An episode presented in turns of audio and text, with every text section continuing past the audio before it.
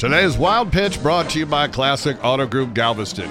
If you thought the Rockets' performance was bad in their second half collapse against the Warriors Sunday, check out this reporter's performance after the game when he asked the Warriors' Draymond Green a bizarre and distasteful question, trying to draw a correlation between the tragic floods here in Houston and the Warriors' raining threes. So last year you visit us. Uh, game three, there's no flood. You win. Game four, there was flood. You lo- you lose.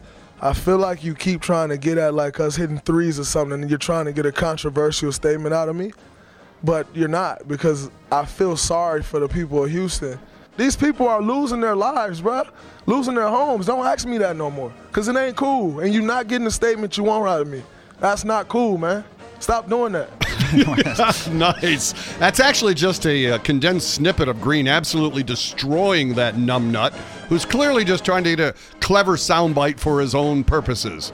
You know, I'm starting to understand why Marshawn Lynch doesn't like to do interviews. That's today's wild pitch.